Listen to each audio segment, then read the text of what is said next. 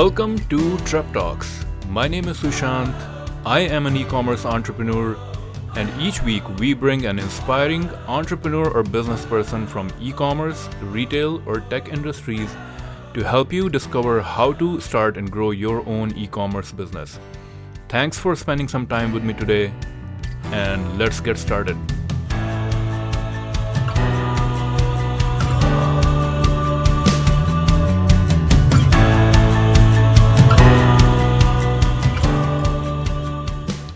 Hey there, entrepreneurs. My name is Sushant and welcome to Trep Talks. This is the show where I interview successful e-commerce entrepreneurs, business executives, and thought leaders, and ask them questions about their business story and also dive deep into some of the strategies and tactics that they have used to start and grow their businesses. And today I'm really excited to welcome Robert Patton to the show. Robert is the founder and C E O of Sheath Underwear and also a former U S Army veteran. Sheath Underwear is a premium men's pouch underwear company that sells to active men in over seventy-four countries. Robert is also the host of Robert Patton Global Podcast. And today mm-hmm. I want to ask Robert a few questions about his entrepreneurial story and some of the strategies and tactics that he has used to start and grow his business. So really mm-hmm. excited and, and thank you so much for joining me today at Trep Talks. Thank you for having me. Yeah, I, I looked a little bit into the podcast. I guess it's something like a TED Talks for entrepreneurs-ish kind of spinoff, right?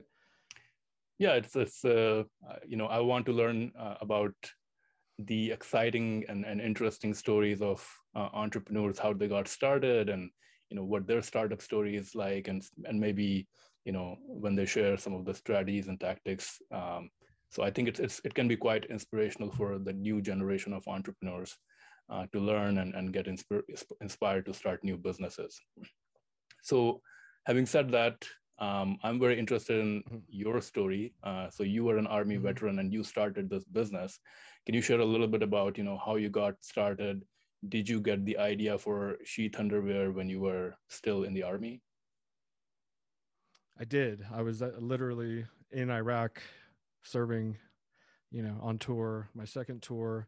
And, you know, they say mother, uh, the necess- uh, necessity is the mother of invention, and uh, you can edit that. Necessity is the mother of invention, and you know you hear that growing up, but it's like not that many people are maybe that inventive. Because I've kind of been entrepreneurial my whole, you know, since since my teens and on, but um, I've had numerous ventures trying to start like small businesses selling coupon vouchers to Vegas. And I had, I had had a previous invention that honestly would have been a billion dollar idea. It's in every Walmart and Home Depot. It's like these keys for, you know, the, with, with the football team on them. Like I invented that before okay.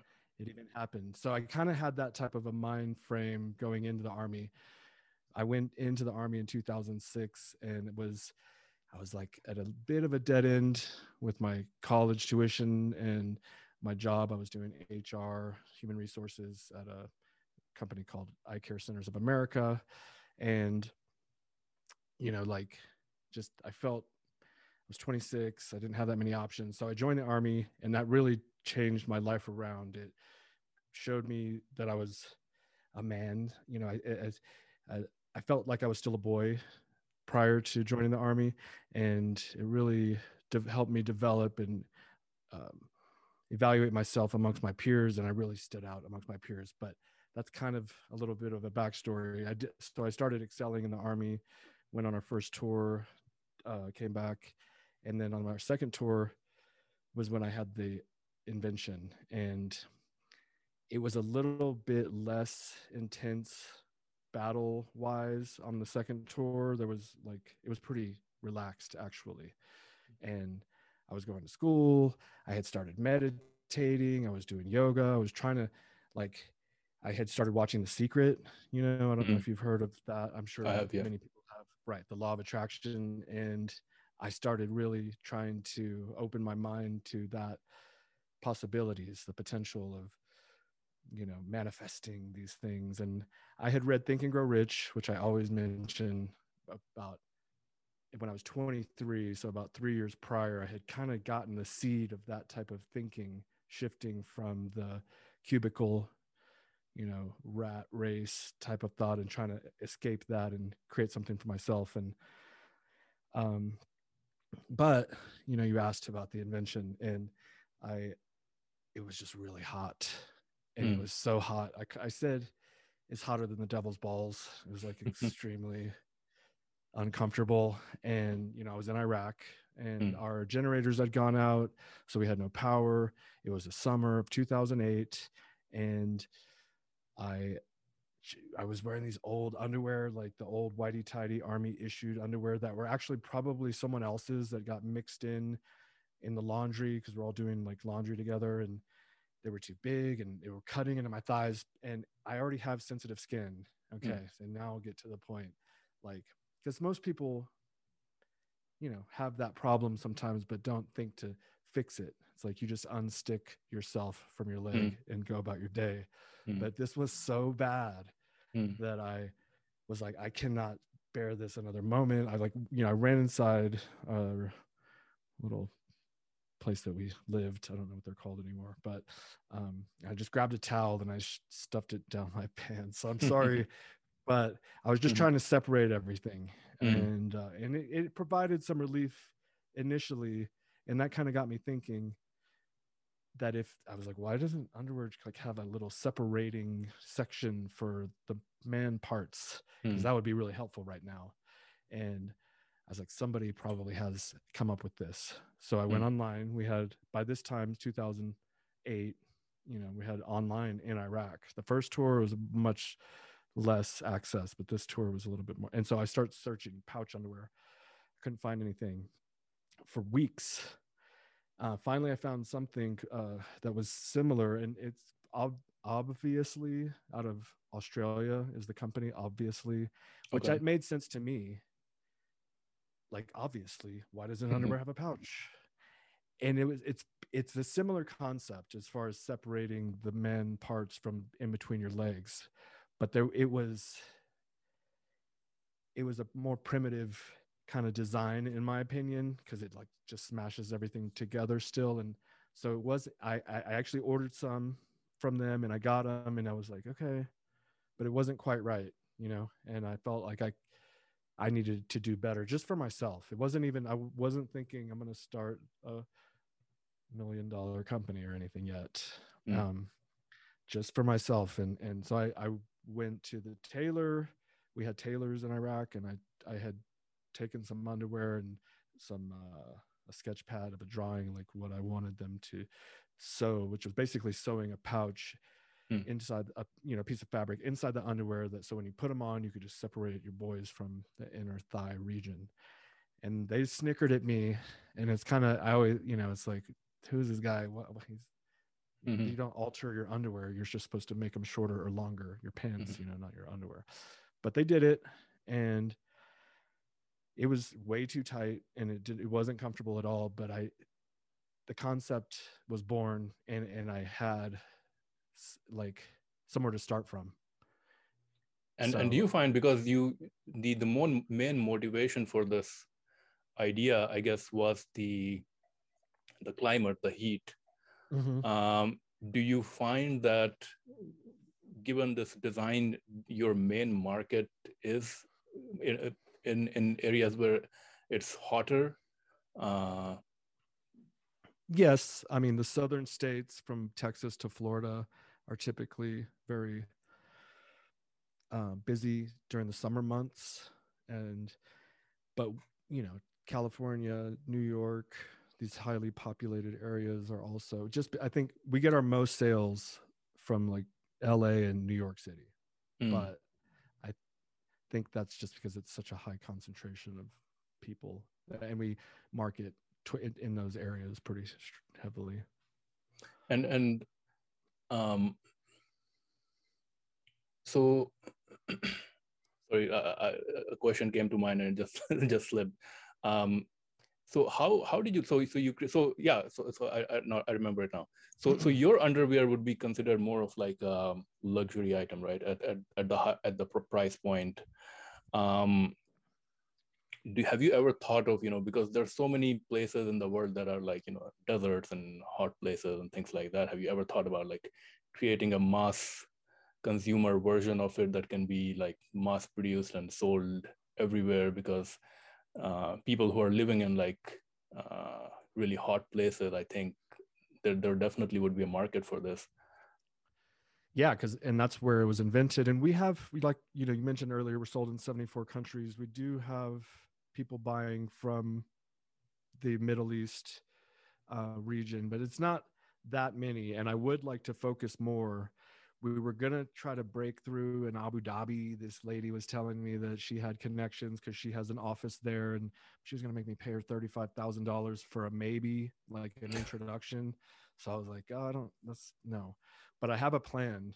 And uh, I want, we sponsor U F C fighters, a lot of them. And it occurred to me, this guy was fighting on the main event card on Saturday. His name is Bilal. Remember the name Muhammad, Bilal okay. Muhammad. And he's like, I don't know where he's from. I think it might be Iraq, but he has that, you know, Middle Eastern look, but he looks like a model though, like a Middle Eastern model. And I want to, and I've reached out to him. We've, we're already talking. He's, we've already sent him a care package and, you know, we're going back and forth.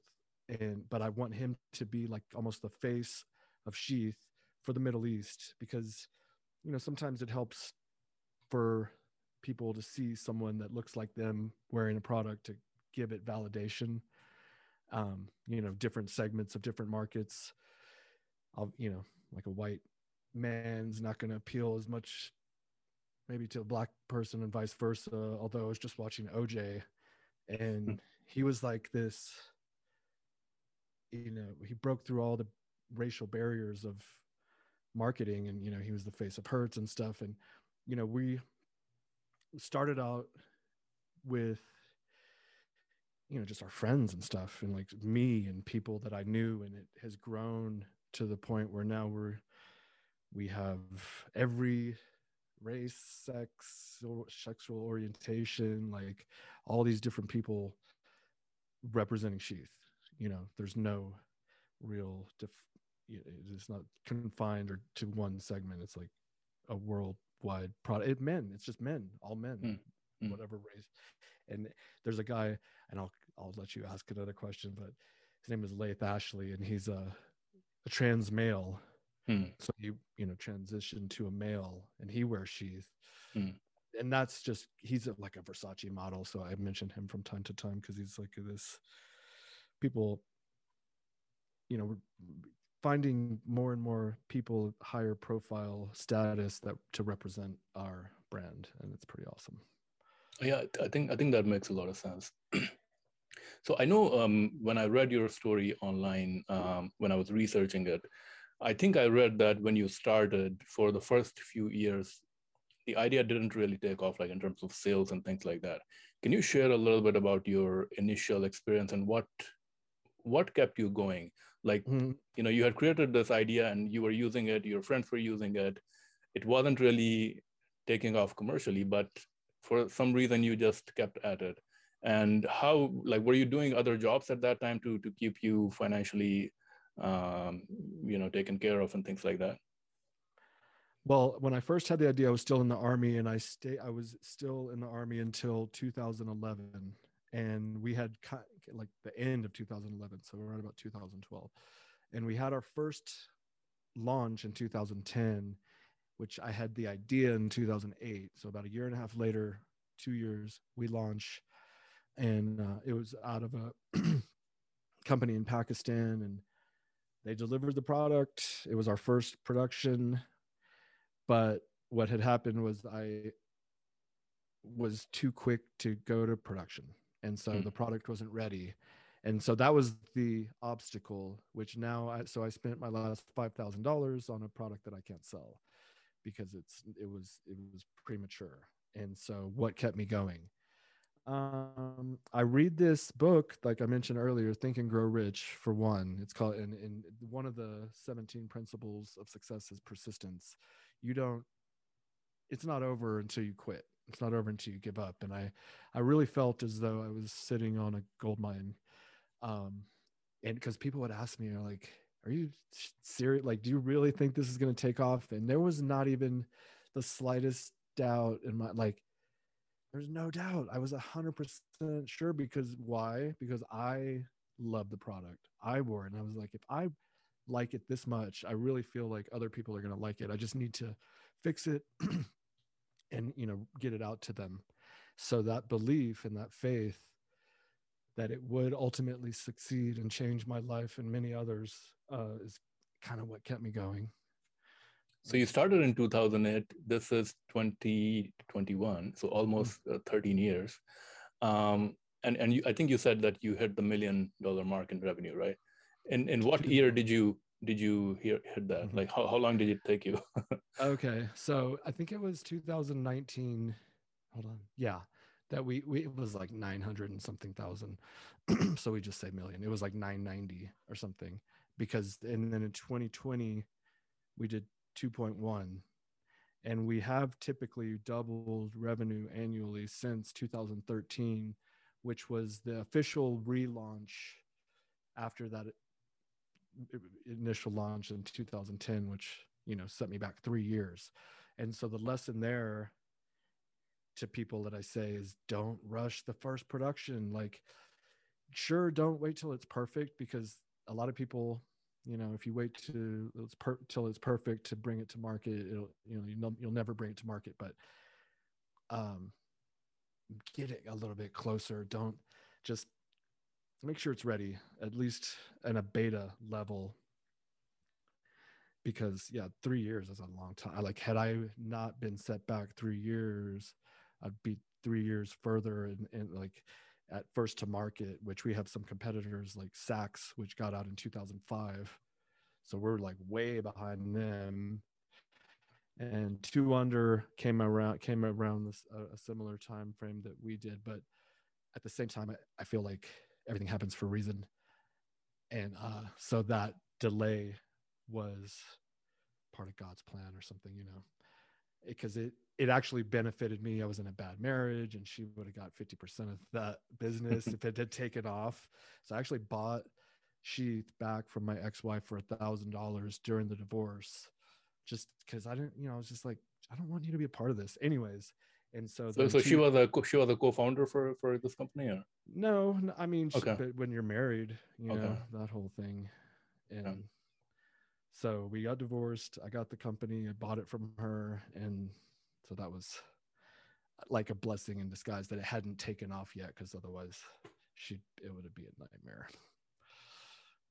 So uh, the, the differentiating factor for this product is, of course, the pouch, but is the material also different? Uh, is, is there something different about the material, or?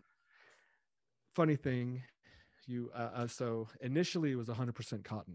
I wanted okay. to, because I knew, I, I felt like changing a product completely would be too much for, let's just say, older generational type people who are used to their ways and they don't like change, you know. So I wanted to introduce, plus I like cotton. Who doesn't like cotton? Cotton, yeah. It's the fabric of our lives. And so I started with that, and then we went to like ninety-five percent cotton and, and some elastane to kind of give it some flexibility.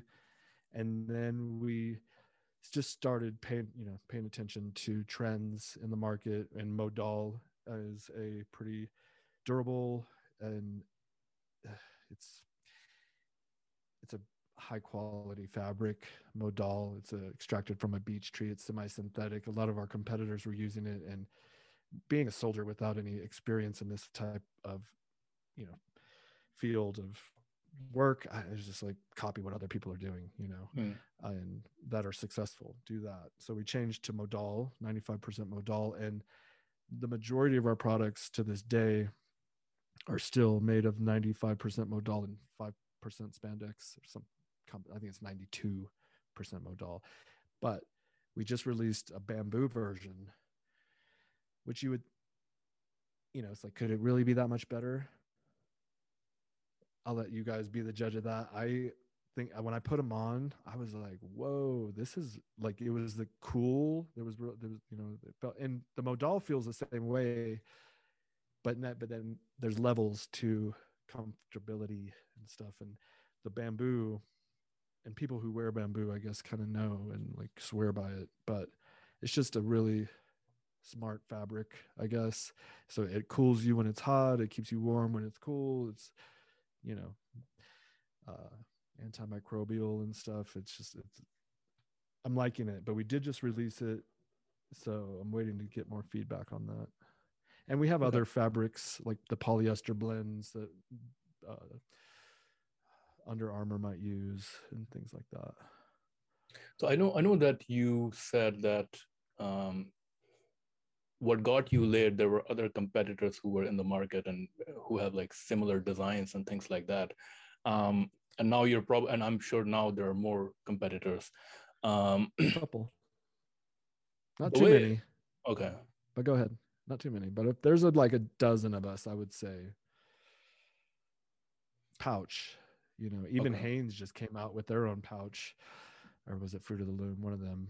And so, but it's such a weird design. I was like, what do you, what does that even do? It's like got Velcro in it. I don't, I don't even get it. I'll have to go buy some, check it out.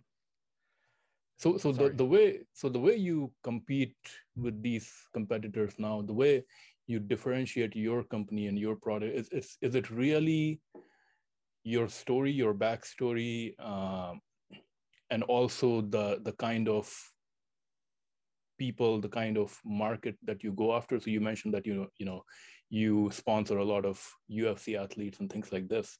Um, Can you share a little bit about your uh, how how you differentiate your brand uh, and what does it take to to stand out in the marketplace? Hmm. So what I do is find things that I like, that I resonate with, and market using those, like athletes or entertainers, because. Like, cause then it's a win-win, cause I'm working with people I, I enjoy working, like I admire or look up to or get entertained by, but also uh, they're promoting the product. And, but here's the thing. Okay.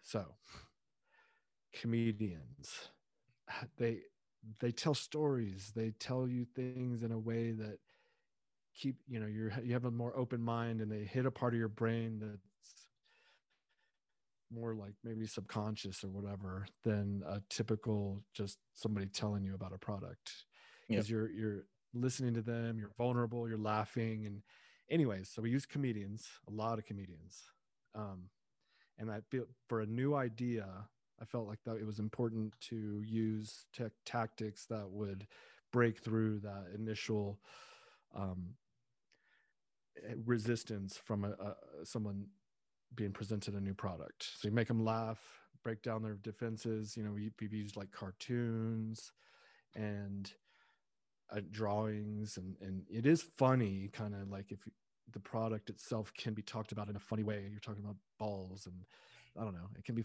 see, that's it. Yep. And so, but, and there's so many ways to describe it, and comedians come up with the most ingenious new descriptions of the product, which I love, because they're, you know, creative and all that. So that is huge. Don't tell anyone about that secret.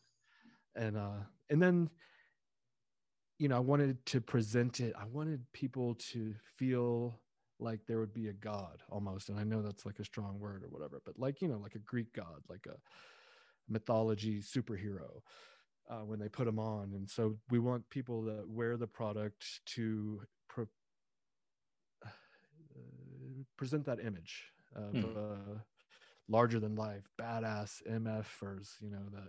So that's where the fighters come in. And that's where we have this guy, Robert Oberst. He's the strongest man in the world. He He's like the fourth strongest, but I say he's the strongest because it sounds better than the fourth mm-hmm. strongest. But I always correct myself because I don't want to lie. But anyway, strongest man in America, Robert Oberst. And that's not even true. He's still the fourth strongest.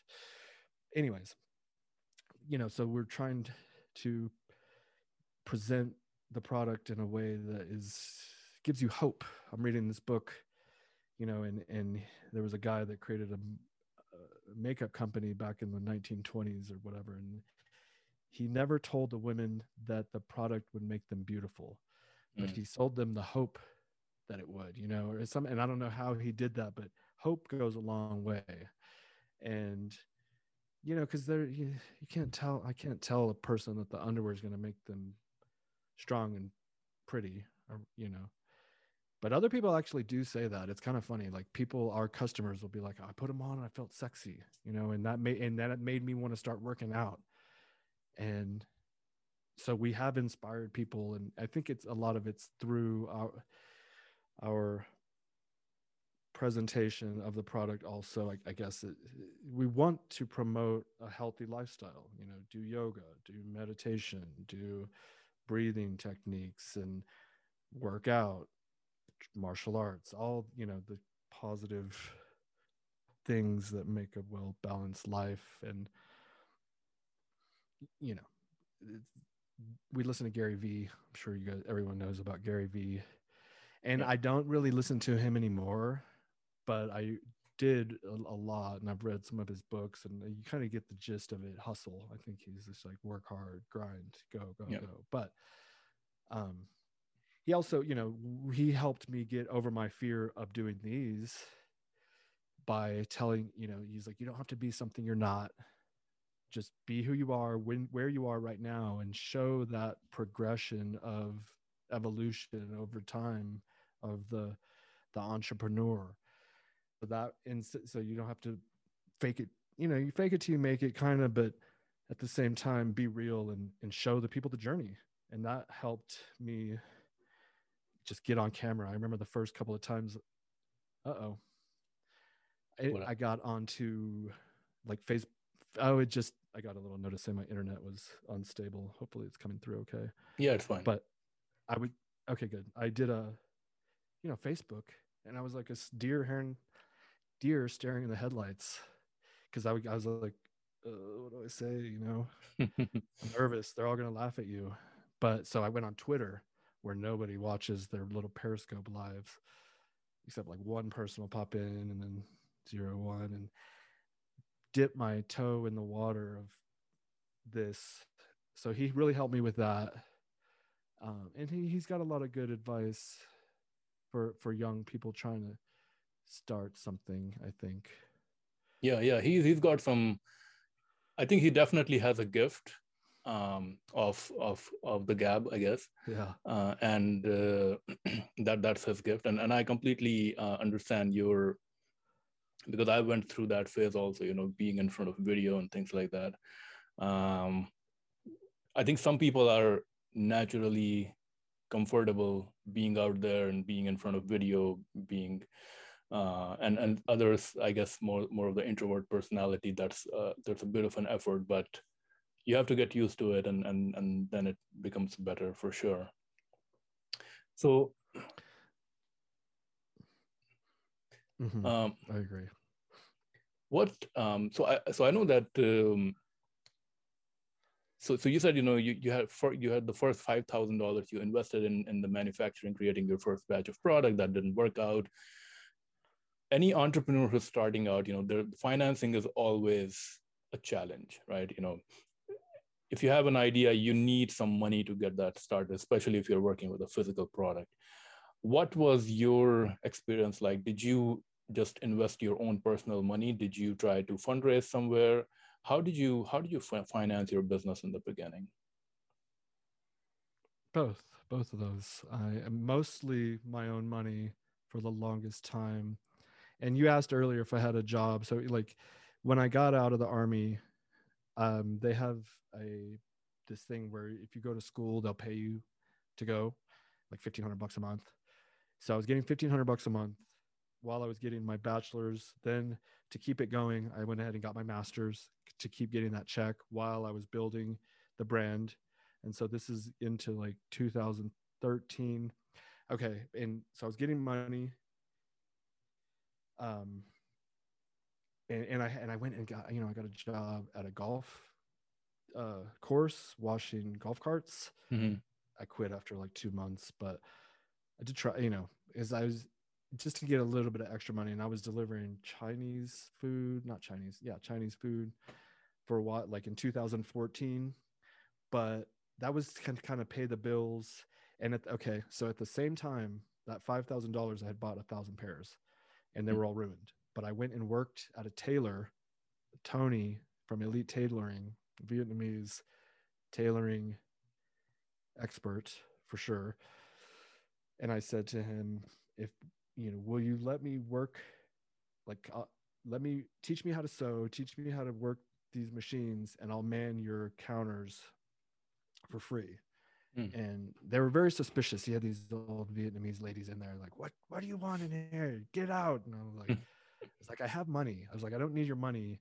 I'm, I'm trying to learn, you know, blah, blah, blah. So I, pr- I proved to them that I get a deposit from the government, you know, from, for the G I Bill. And anyways, so they ended up letting me work there, and he taught me how to sew. And so I was going, you know, I was going to classes at night and stuff. Um, so I did a lot of things, you know, like kind of do whatever you got to do, whatever it takes to succeed. And that was two thousand twelve, and it was two thousand thirteen. Like I, where, where, when we had, I'd been working there for about a year with him, and I des- I redesigned the prototype and found a manufacturer and sent it to them. They sent it back to me. And so now I have this prototype. And if you have a prototype, you can do a Kickstarter. Kicks, I mean, I'm sure most people know what it is, but I'll explain. Yep. If you don't, it's a crowdfunding website where you present a concept for a product. People pre-order that product in bulk. You take that money in a pool, pay the manufacturer, you pay, you get the product, and then send them all their orders like six months later. And they're, and they're cool with it because they want to support these growing businesses. And that was really cool. The bad part about that, well, it was, and it was successful, but it was, it's, it is stressful when you, because you have a month, and all we had to do was make like eight thousand dollars. I mean, I, I didn't, I wasn't trying to get rich off. I just wanted to make mm. just enough to pay the balance due. And I had, I had gotten into an accident. I got rear-ended coming home from a Joe Rogan comedy special, and by a taxi. And so it was, so I got a refund, a, a insurance check, like a month later. It was five thousand bucks. And I, instead of fixing my car, because there wasn't that much damage, I sent, that was the down payment for this initial batch of underwear from China, but I still needed the other sixty percent, because you got to put forty down and then you pay sixty when the production is done. And so we had to be successful with the Kickstarter. Otherwise, I was going to have to sell my car to pay off the balance, which I would have done. Wow. So I was committed. Yeah, I mean, it was going to happen, but uh, the Kickstarter was successful, successful, successful. And we, uh, it, it was great. But then, it, it, and people are loving it. They're ordering more. We sell out. I ordered more from China, and they did me dirty. We like to say in the South, they mm. sent me product that was unsellable. It was mangled. There was threads coming out. The pouches were like sideways. I'm just like, why did you even send, why did you even bother to send that? Mm. It was literally, they, it was embarrassing. Anyways, it was embarrassing. And it took me a little, I don't, you don't open them up and look at them all. Like, you know, like you open one or something and check it and make sure it's good. And the top one I think was fine, but like a lot of them were messed up. And so, mm. but it took about two months to figure out that the resupply was garbage. And now what do you do? I just spent all my money on the new one. So did you, when, when you went back to them and said, you know, you sent me garbage, what, uh, what was their response? What did they say? They gave me thirty percent of my money back. Wow. So, and it's like, okay, I was like, uh, okay. So, and and this was through Alibaba, like just, just, just for other people's, uh, so they can learn from it. Great question. This was, yeah. It was, it was not from Alibaba, but I do recommend them these days because it is, uh, I don't remember how we found, was it Alibaba? I used to, I used, originally I used a company called, it was like M F G dot com, short for manufacturing dot com. That was the initial one. I don't remember how I found this particular manufacturer, but um, I have, once you start making it, they'll start reaching out to you. And so what had, ha- I, I don't remember, but Alibaba is the go-to place now for the listeners. Yes. You can put in, you know, just like a re- request, and then manufacturers will respond with their pricing and minimum order quantities and, you know, terms and things, how much you pay up front and whatnot. But this other, so, you know, we, we're just like, at this point, we hit a roadblock because I have all this product I can't sell and I'd spent all my money on that product. And we had, but we had customers that wanted more. And it was a weird position to be in, but still I would, there was never any question of quitting or anything like that. But I, I so I was like, I don't know what to do, but do another Kickstarter because that's what we did last time. That worked. I'm not the smartest guy. I'm like, mm. that worked. Let's do that again, you know? Mm. Um, and, but the, you know, it's like, you can't do two in a row there, you know, there's, you can't do that. But it turns out a lot of people do do that actually. A lot of people use Kickstarter, but that's beside the point. So we ended up doing it, and I spent that thirty percent that I got back from the previous company on the down payment for this new manufacturer. And I'll tell you this, because I was, I, I there's a lot of anxiety, stress, worry, you know, of, of the future when you're doing something like this, especially when something like that happens, you know, and I put all my eggs in this basket. Um, but I never gave up. And there's like a line somewhere in one of these books or movies about if you pass all the tests that the universe brings to you and and you show that you're not going to give up, it'll open its doors for you. It, but it's not going to let you through without going through all these tests. But I, I felt like because I didn't give up,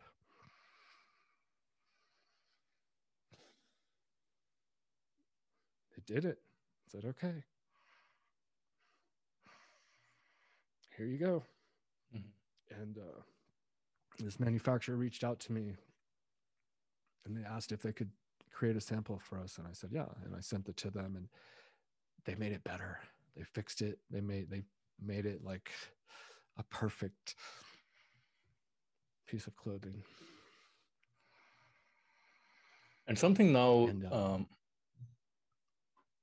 Well, Sorry, I just wanted like I, when I would, and so like there was an interim period of worry, like, is this going to work still? But I would go to that, my closet in the middle of the night because I couldn't sleep. And I'd put those underwear on and I would be like, yes, it's, it's going to work because they were good. They were really good. And I think I think at this point you had the validation from uh, from Kickstarter. Like if people are willing to fund your idea, then then you have a market there. So so I think that that that probably gave you a bit more confidence also. Uh, I was a little yeah. I mean, I was a little bit nervous that they were gonna be like, you can't even get a production right. You know, why are we gonna buy from you again?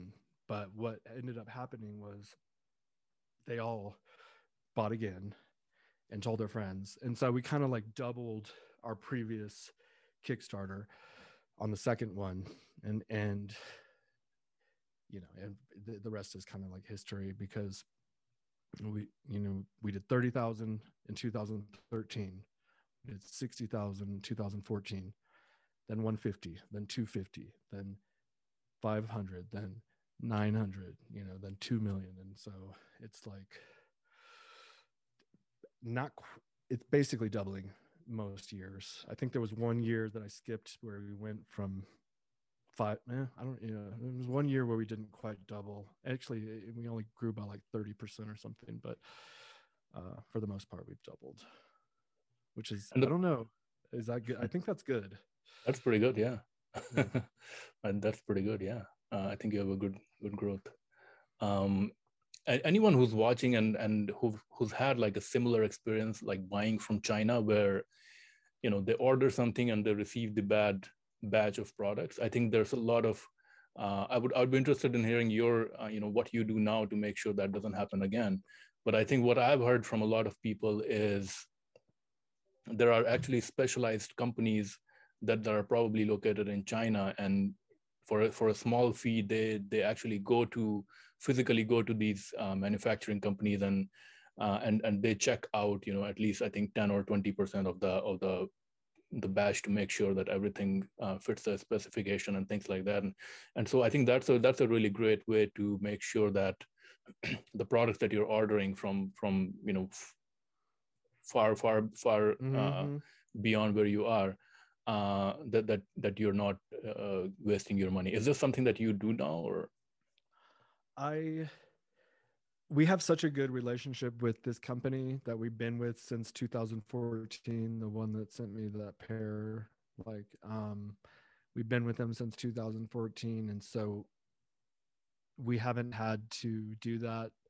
We, we've had one issue, maybe two, with fabric being too thin or something. So what those guys do is they'll go in and, you know, measure the density and quality of the fabric, making sure it's up to the spec specifications that you send them, and they and they act on your behalf and just go test it, like you said. And it's really cheap. It's like a hundred bucks or so. It's mm. not that much money for them to go in there and do it. We just don't, because we don't need to, but those companies are out there that exist. I went to uh, some fair in Las Vegas. I forget what it's called, but it's where a lot of vendors from all over the world go to present what they have to sell, you know, to entrepreneurs here. And I forget, the, it's like OneCo, TestCo or something, TestCo, where they, you know, will do what you were just saying. And I do recommend it, especially because you might think it's going to be like ex- extremely expensive,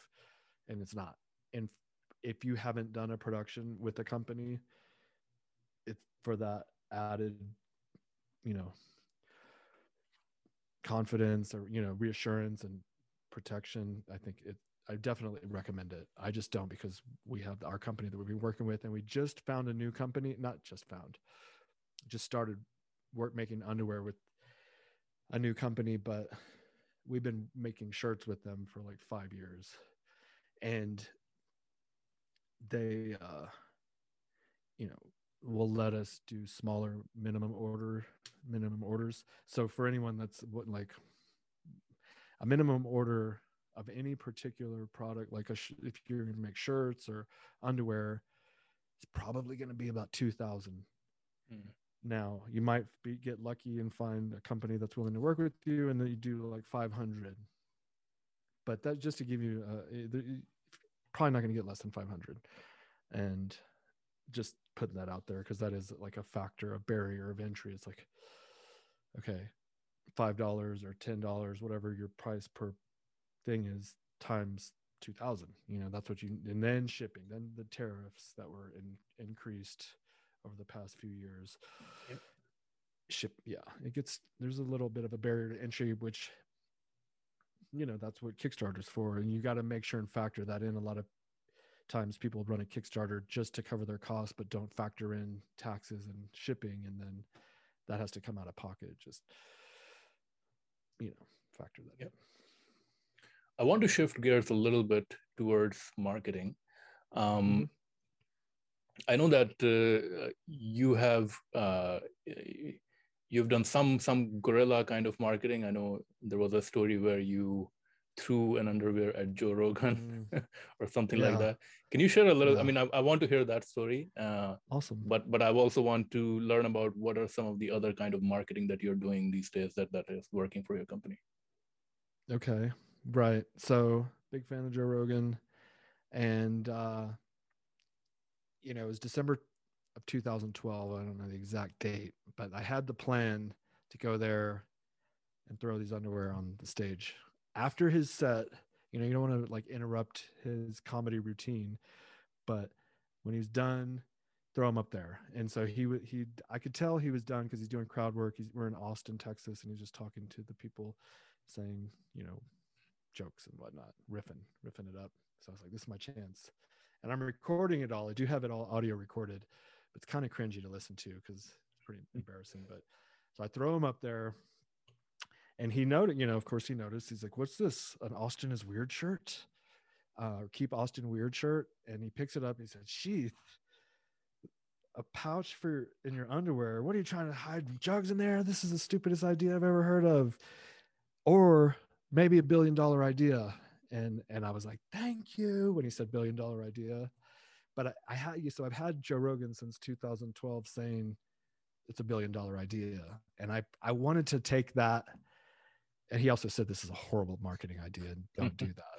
you know, he, and he's, and that to this day, well, not to this day, because there's a, a silver lining here that just happened recently, but he he wouldn't take any of our, I wanted to sponsor his podcast. We sponsor a lot of podcasts. So you ask how we market, and mm-hmm. we promote on a lot of podcasts, um, but they're all former guests of Joe Rogan. It's like, if you, he's like Johnny Carson of our time. If, so if you've been on Rogan and I liked you, I'm reaching out to you, I'm sponsoring you, and I'm going to pay you. And so to, to represent Sheath. And so we got like all of his friends, like most of them, honestly, as many as we mm-hmm. could to, mm-hmm. and we started sponsoring them. So now ten years later, no, nine years later, one of our sponsored, um, you know, promoters, Michael Malice, I'll say his name. That guy kills it for us. He's so great. Michael Malice, I definitely recommend his podcast, but he went on Joe Rogan, and the last twenty seconds of this episode that aired last month, he, t- he when Joe said, "Where can people find you?" He said, "Buy Sheath Underwear." And Joe Rogan said, "She," and he, I, it's like, did he remember? Did he not remember? I don't know. But he was like, "Oh, really? Sheath Underwear." He's like, "Is it good underwear?" And Malice said, "It's the best underwear. It's got a separate pouch for your da da da." And he was like, and they said some words I won't necessarily repeat, but he was like, "Hmm." He, he gave it the hmm. And so we've been on Rogan now, and he knows about us, and that was just like a, you know, like a dream come true, if you will, just to have our product mentioned on his show and him not delete it or whatever. I thought he might, he might cut it out or something, because after it happened, and he had, Michael Malice, he said, "How much will you pay me if I get you on Rogan?" I said, ten grand. He said, "Okay." But thinking back though, it's like, if I had known it was going to be the last twenty seconds of a three hour podcast, I might not have said ten grand, but I think it actually did something, because, but you know, since Rogan's gone to Spotify, his, the numbers are down a lot. Mm. Like, a, I mean, I used to listen to every episode. Now I listen to like one and four or something, maybe. Um, but our, our numbers did go up for him, and I'll like, we're spending about twenty percent of our revenue on, on advertising. So if we're making three hundred thousand dollars, which we haven't hit that number yet, but I think we might this month, we're spending like fifty grand on mm. uh, ads, which is a lot, right? But one mm. ad for Rogan is ten grand. No, fifty grand, fifty thousand dollars okay. okay. for one minute, you know, but the guys I'm paying, it varies. You know, I, I've paid as high as six thousand dollars for Andrew Schultz, or two hundred fifty dollars for Michael Malice, the same guy I just said that got us on Rogan. I was paying him two hundred fifty dollars an episode. And that guy, we've now we sponsor every episode, and it's gone up to about four hundred fifty dollars per episode. And then we sponsor everything he does on YouTube. And he's gone on other podcasts and promoted our product, like Lex Friedman, great podcaster. Love that yeah. guy. Um, And Malice mentioned us on Lex Friedman, and that killed. So he's going on other people's podcasts and talking about us, and that's great. I want more people to do that. That's and and that's and go ahead. And every and every time it is mentioned, you you you do see a, a bump in the sales. Yeah, and we use codes to val- validate it. And you know, you know, some people are coming from are using honey, you know, honey codes yeah. or some different stuff, but it's. So his his codes, he's our highest valued promoter, and we don't even he's not our highest paid one. Don't tell him that. Hey, just kidding. I know I know we're running out of time, so um, I guess I'll ask you uh, this question. Uh, I, I want to know a little bit about your team. Uh, so you're you're uh, almost two million uh, in revenue. Uh, what what does your team look like right now? We have five people that live in a house in San Antonio, and then me here with my wife in a warehouse down in the basement, but we're actually moving the warehouse to another warehouse, and we've moved warehouses a lot that anyways, but there's, so there's seven team members currently active uh, with two kind of satellite, what would you call them? They're not employees. Remote. Yeah, I know. Yeah, but uh, contractors, they're on the okay. team, but they're not like officially on the team. So then that, that would make it nine, I think. And but we had, and we had a guy in the U K, but he just, as our inventory grew, he couldn't keep up with the, just, he didn't have space for it. You know, we were like, he was doing it out of his house. And then we were right about to move into the U K officially with like a, a big three P L, third party logistics. Uh, I forget the name of it, but, and then COVID hit. And what was, and I'll, I know I do have, I have to go too, but what was interesting is we were producing all this inventory for, co- uh, for, to expand into Europe. COVID hit. And so I told China, I said, don't send it to Europe, send it to me. And that's why I have it in my basement right now, because we weren't doing shipping until, you know, until COVID hit. Like we had a, a ma- you know, just a warehouse company that ships for three hundred other products. And that was a horrible, by the way. I mean, I haven't found a good one yet. And we're, well, so we, having brought it back home, it was doing well, but now we're doing so many orders a day that it's like, we we're, we either have to build our own warehouse or re go back, you know, outsource it again. So we're outsourcing it again for now, because it's a, I don't want to be a warehouse worker. Yeah. I'm supposed to be the C E O, you know, but I, I have been, and I was, I'm actually going to go back downstairs and do about seventeen more orders after this. And I, you know, did like thirty, but we have a few different warehouses. Uh, well, two right now, two total. So, so you're doing your fulfillment uh, you're on your own, like in, it's in-house.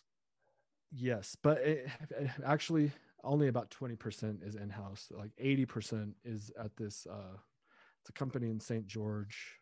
Uh, I don't know, it's Saint George shipping or something, uh, Utah.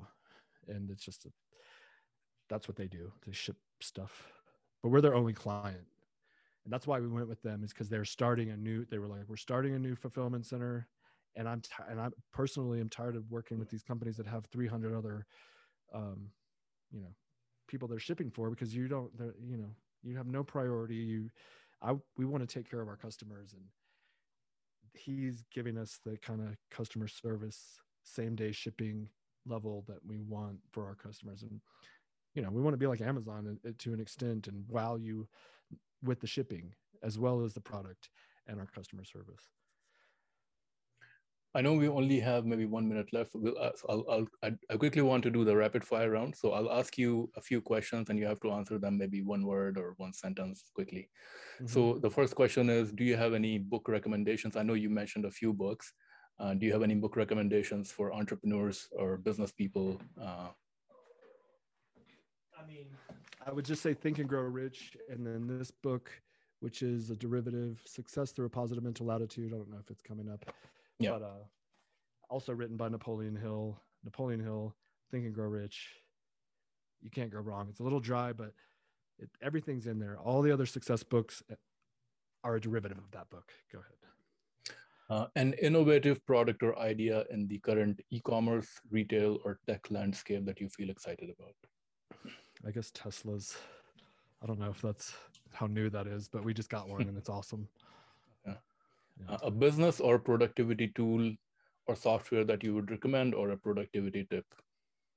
Uh, we're using a Discord as a team um, communication pro- platform. That's been working really well. Slack is pretty good also. Discord's free. Go ahead. Uh, a startup or business that you think is currently doing great things? Hmm, startup or business that is currently startup in uh, e-commerce, I mean, retail. Can I say Gas Digital Network? It's a it's a podcast network, okay. And they're it's just something I can think of right now. They're doing really well. Uh, a peer entrepreneur or business person whom whom you look up to, or someone who inspires you, besides Joe Rogan. uh. Well, I mean, okay, so Napoleon, yeah, Napoleon Hill. Who do I listen to right now? Where's Tim Dillon? They're not inspirational. uh, hmm. Hold any on. entrepreneur, any peer entrepreneur that you learned from? I know, and I mean, it, I mean, I would say Gary Vee, but like maybe let's say Andy Frisella. I like him. You know who he is? The M F C E O. He owns First Form. Okay. And I used to listen to him a lot. I do recommend him. I haven't listened to him in a while, but he's also kind of like the, a real no nonsense business, get it done. And a lot of principle, uh, like there's, a, there's, there's this stuff. You don't have to reinvent anything to be successful. The principles are all laid out before you. You yeah. just have to kind of do it. Yeah. And yeah. he lays it out for you like that. And final question, best business advice you have ever received or you would give to other entrepreneurs?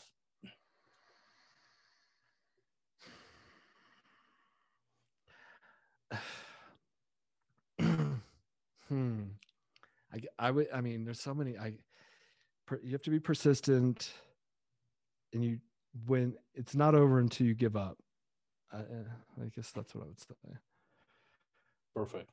Uh, thank you, Robert. Thank you for joining me today at Trip Talk. Thank you for sharing your story uh, and sharing your uh, business insights. Um, where can people buy your products? Where can people listen to your podcast? How can people get in touch with you?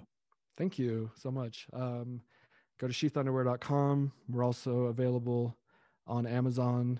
That's S H E A T H underwear dot com. And uh, Amazon. I have a podcast, the Robert Patton Global Podcast. It's on all the different platforms, including YouTube. My, and my handle is Bobby the Bank. If you want to follow me and see what I'm about, I don't have that many followers. I'm trying to build my public pro- profile. Bobby the Bank on all the platforms. Perfect. So that's it. Thank you. Thank you so much. Really, really appreciate your time. Really appreciate uh, you sharing your story and, and all the business uh, insights. Uh, thank you. Thank you so much for joining us today at Trip Talks. I really appreciate you. Thank you very much for asking, and it was fun.